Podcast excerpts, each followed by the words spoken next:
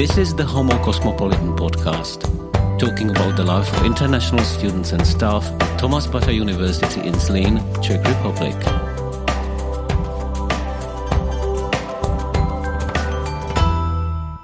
Our today's guest is uh, Professor Pavel Zemliansky from the Metropolitan University of Oslo. Hello. Hi, Pavel. Hello. It's nice to have you here. This is not your first time in Zlín. No, this is my second visit. I visited for the first time last year in October. In October, okay. The purpose of your visit, as I understand it, is leading a workshop on academic writing. You have just finished your second day today. How many people turned up? The first day was Tuesday. We had nine students who showed up, and today we had 11. So it's a quite a good turnout. Last year we had fewer students. So you call that a good turnout? I think so, yeah. Most of these students would be PhD students, I guess? They're all PhD students, and so far we've had departments of, my understanding is that there's a program in business and economics of some sort. And then today, mostly it was um, people from the natural sciences, chemistry, biology, etc. And tomorrow is the last day. And tomorrow is the last day, and I think tomorrow it will be digital arts, digital media. So every day it's a different. It's a different group every day. Yes. What about the outcome of all that? I mean, what's supposed to be the outcome of this one-day training? So we're hoping to give them a very basic, sort of what I would call a strategic understanding of academic writing beyond just uh, language, beyond just words because most of the time when people hear the phrase academic writing, they think that it's only about putting words together in a particular order. When in fact, I think it's more than that. It's uh, thinking about things like purpose, audience, context, academic culture, the culture of your academic discipline as opposed to another academic discipline. So we're hoping to give them an understanding of those aspects of the process more so. You said we. Who is we? Well, I'm the only one teaching these workshops, but this is, was developed in collaboration with the staff at the uh,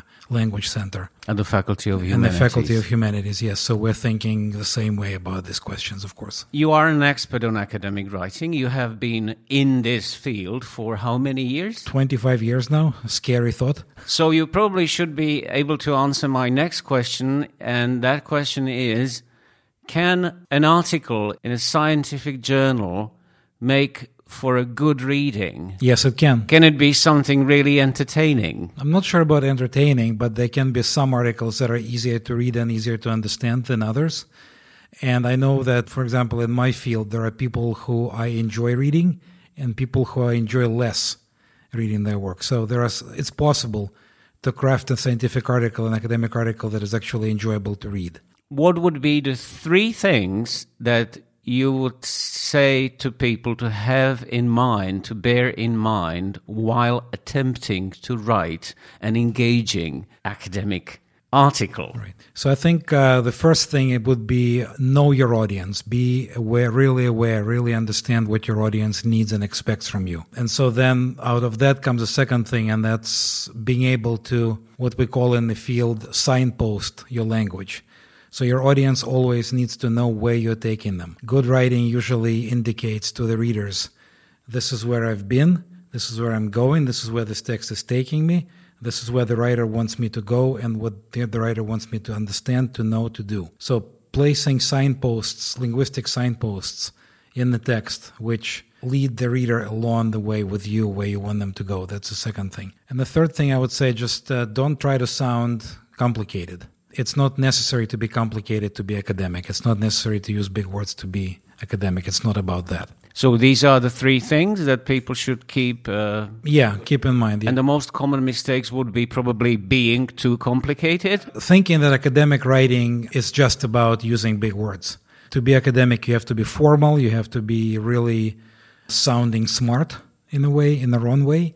You have to use complicated sentences, complicated words also, that you cannot use I, that everything has to be in the passive voice and in the third person. That's not the case. Because if you don't use I and if you're not being personable, then the writing becomes really boring and really dry.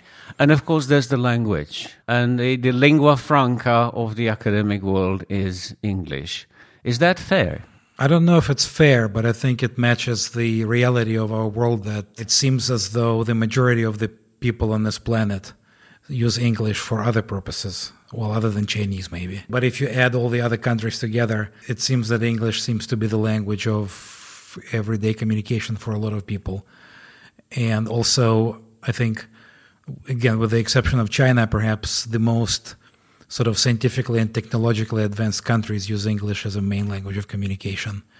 And so I don't know if it's fair or not, but it makes sense that English has become the language of international communication, has been that for a long time. Well, you're right, of course, but Yes, my answer would be a lot of people are disadvantaged because they have to learn the language first and then they have to learn how to write for academic journals. Yes, so this is a very important debate in where I live now in Norway because there is a role of Norwegian in academic communication in English. And what I hear a lot is this.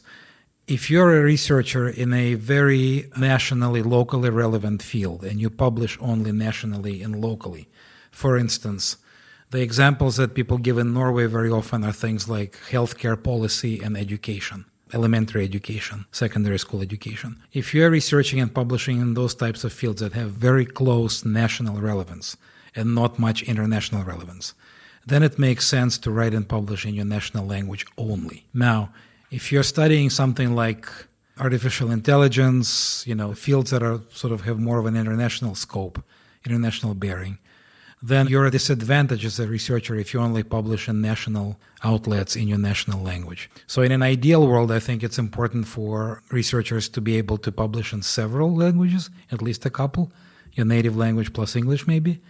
Or maybe I'm not aware of whether there are fields where, for example, other languages might be important, such as German or French. I don't know. There might be some. You mentioned that you have been living in Norway for some time. For how long? Five years. For five years. And before that, where did you live before I that? lived in the United States for 23 years before I moved to Norway. But your name is Pavel and your surname is Zemliansky. That's not a typical American Not name. at all. I'm from Ukraine. Yes. Yes. Okay, so where did you live in Ukraine? I'm from Kharkiv. And when did you decide to leave? I left when I was 26 years old to go to graduate school in the US. And the reason for me leaving was I did not have to leave, if that makes sense.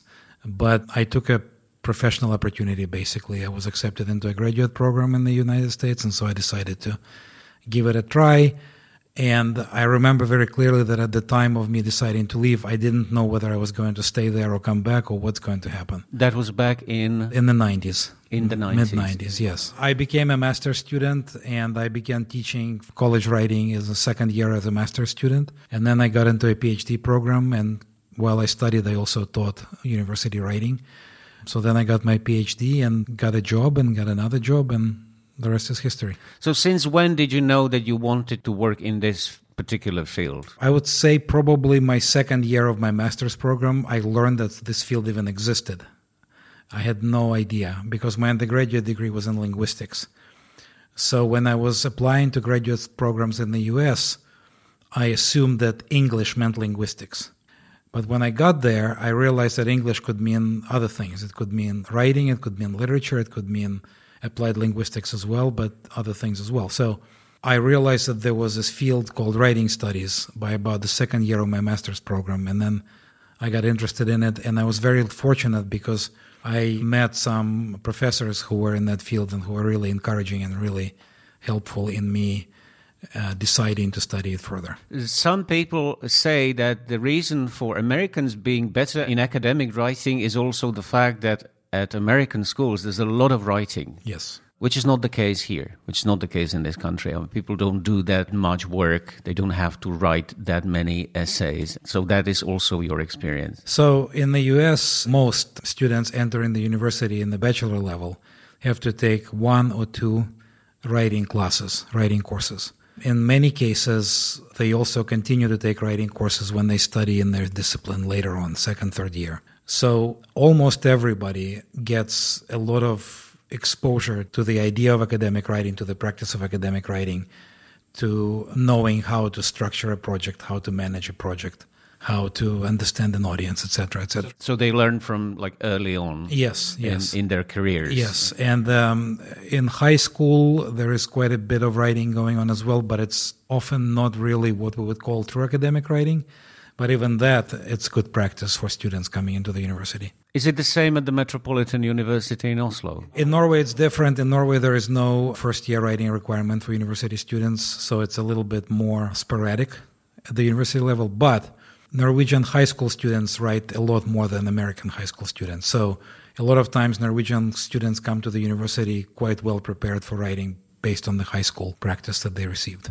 Apart from this different focus on writing, can you see any major, bigger differences between teaching at American universities and in Norway? I can't really talk about teaching in general. I can talk about teaching in my field. So, what I'm noticing is in the US, there seems to be a bit more attention to active learning, active teaching, teaching that is not based on lecture, teaching that is not based on the teacher telling students information and students just listening. In Europe in general, I think there's still a bit more of a tradition where the teacher lectures and the students listen. That is changing, I think, slowly, but it's still the traditional way I think still dominates in Europe in general and in uh, Scandinavia in particular.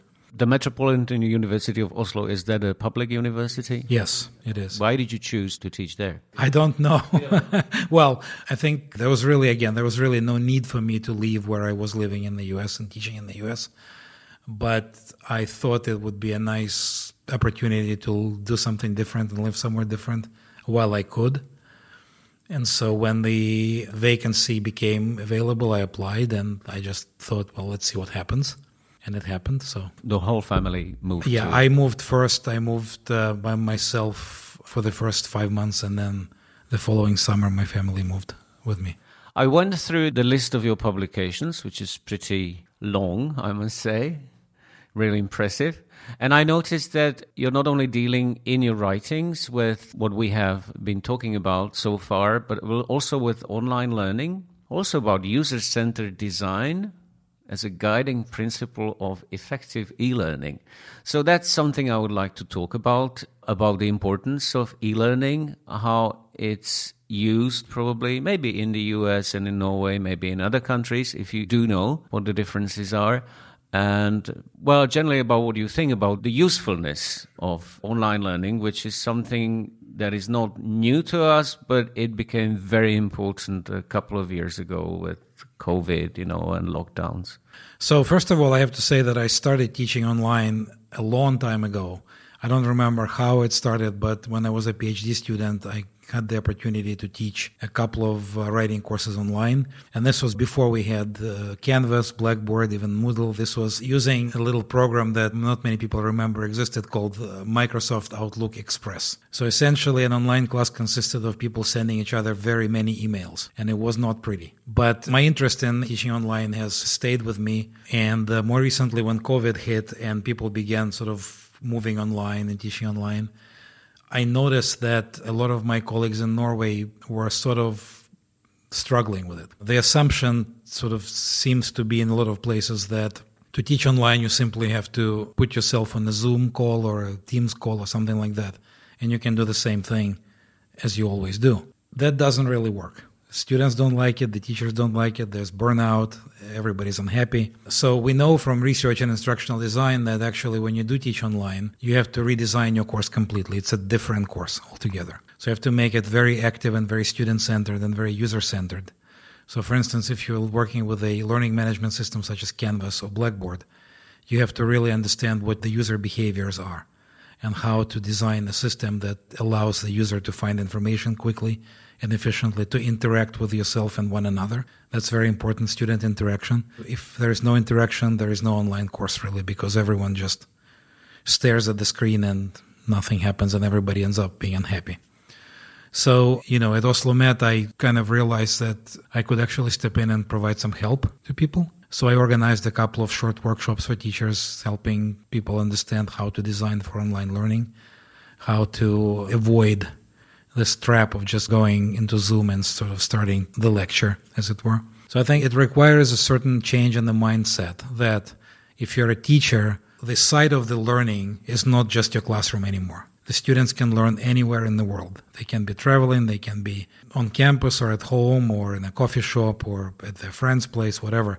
The learning is not tied to one specific physical location, such as the classroom. So you have to really think about the very activity of teaching and learning differently. Now that COVID's hopefully gone, are these tools still being used by yeah, the abs- teachers? Absolutely. Yeah, I think it's going to become more and more commonplace as technology allows us to interact in different ways and to interact with information with each other in different ways And as more multimedia resources become very cheap or free or commonplace, more people will realize that they don't need to be tied to a particular place to learn.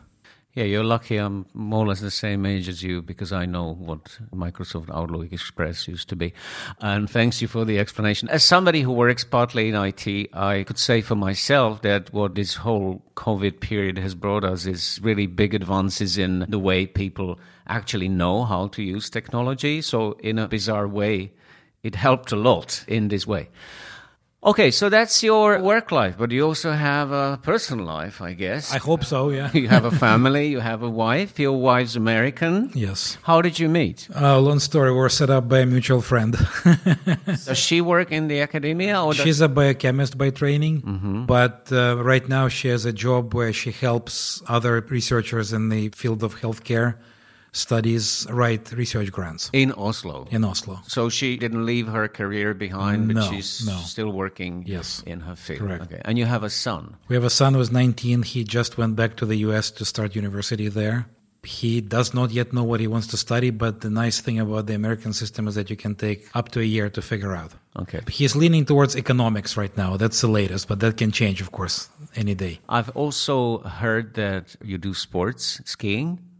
Is that correct? I love skiing. Are we talking about cross country skiing or downhill skiing? Both kinds, although lately I've been doing more cross country than downhill. Okay, so you're lucky that you're living where you're living now. It's the national sport of Norway, so yeah. Okay, did you ski back in the US? Yes. Well, in the US I did some downhill, but growing up I did a lot of cross country, so doing cross country again is a really nice opportunity. Any other hobbies? I play hockey, the ice hockey, and I actually met a lot of people from the Czech Republic and Slovakia in Oslo that I play hockey with. Oh. So that's nice. And I also play guitar to the extent of my ability. extent of your ability. yes. Okay. What kind of style? I like blues and jazz. Blues and jazz. Were your favorite blues musician? Uh, BB King. BB King. Of course. And Fair enough. Yeah. So that's sort of a standard answer. So you did a lot of moving, which is not common for the people here, as you probably know. The Czechs like to stay in one place, build a house, build a cottage close to the house, and then sort of commute between the, the cottage and the house. So, did you ever mind that you had to do all this traveling in your life, all this moving, which is probably quite common in the US? It's common in the US. I read somewhere that an average American family moves seven times. It's not very common in Ukraine either. So I guess in that sense, we're like the Czechs. It's not very common in Norway to move a lot either. I don't know if the decisions to move were always sort of some of the moves were necessary and some of the moves were by choice i guess but i've always been interested in sort of seeing different places and living in different places. I've never been interested really in staying in the same town or in the same city my whole life. Maybe it's just my personal preference i don't know. But uh, it always seemed to me as you know it was important to experience different locations. Lately i've been thinking that it might have to do with the fact that growing up in the soviet union traveling was not really an option. So now I'm sort of compensating for that. Do you ever go back to your home country? Well, I did before the war started. The last time I went back in 2020, I believe, or 2021. I'm not sure. Maybe it might have been 2021 even. So you still have a family? Well, I have some relatives in a different town in Poltava. Mm-hmm. My mother moved to Oslo last year because we just decided that it would be better for her to get out of there. So she lives in Oslo now. But I do have some more distant relatives in Ukraine still. Are you in touch with the people from the academics in the yeah. in Ukraine? Yeah, with the absolutely. people from the schools? Yeah. Okay. Do the schools work normally um, at the moment? The schools are open. Yes, the schools are open. Of course, there are challenges such as bombings, and you know you have to be in the shelter and all that. One of the more interesting developments that I've read about and seen lately are that is that they're building a underground school in Kharkiv. They've converted some subway stations into classrooms already, and now they're apparently building a whole underground school for kids to go to to avoid having to run into the shelter every time there's a Russian bombing. We had several students here from the Ukraine in the past two years, and they have all returned back to the country, which unfortunately many of the places they came from are still being shelled Yeah, right. today, Yeah. which is very sad. So we'll hope for a good outcome. I think everybody's hoping for that. Yeah. So not to end on a sad note, I have three questions for you. You can choose from any country where you have lived. So, it could be like Ukrainian thing or an American thing or a Norwegian thing. Favorite drink? Uh, Becherovka. Okay. I'm serious. I really like it. okay, okay, okay. You're not the only one. There's a lot of people who like it. I don't know why, but that's your thing. Okay. Favorite meal? Um, it has to be something Ukrainian, probably either vareniki. I don't know if you know what that is. Yes, I do. Or golubtsy. And well, the third question was favorite kind of music or favorite sport, but we already know that. But okay, let's try another sport apart from skiing and ice hockey. Number three would be Football. watching, Playing and watching. playing and watching. Well, I don't play much anymore because I'm old, but I played um, until quite recently, a few years ago. I played in a Sunday league, sort of old man league. You're a very busy man. So that was Pavel Zemliansky from the Metropolitan University of Oslo. Thanks for coming. Thank you very much for having me. It was, it was a pleasure.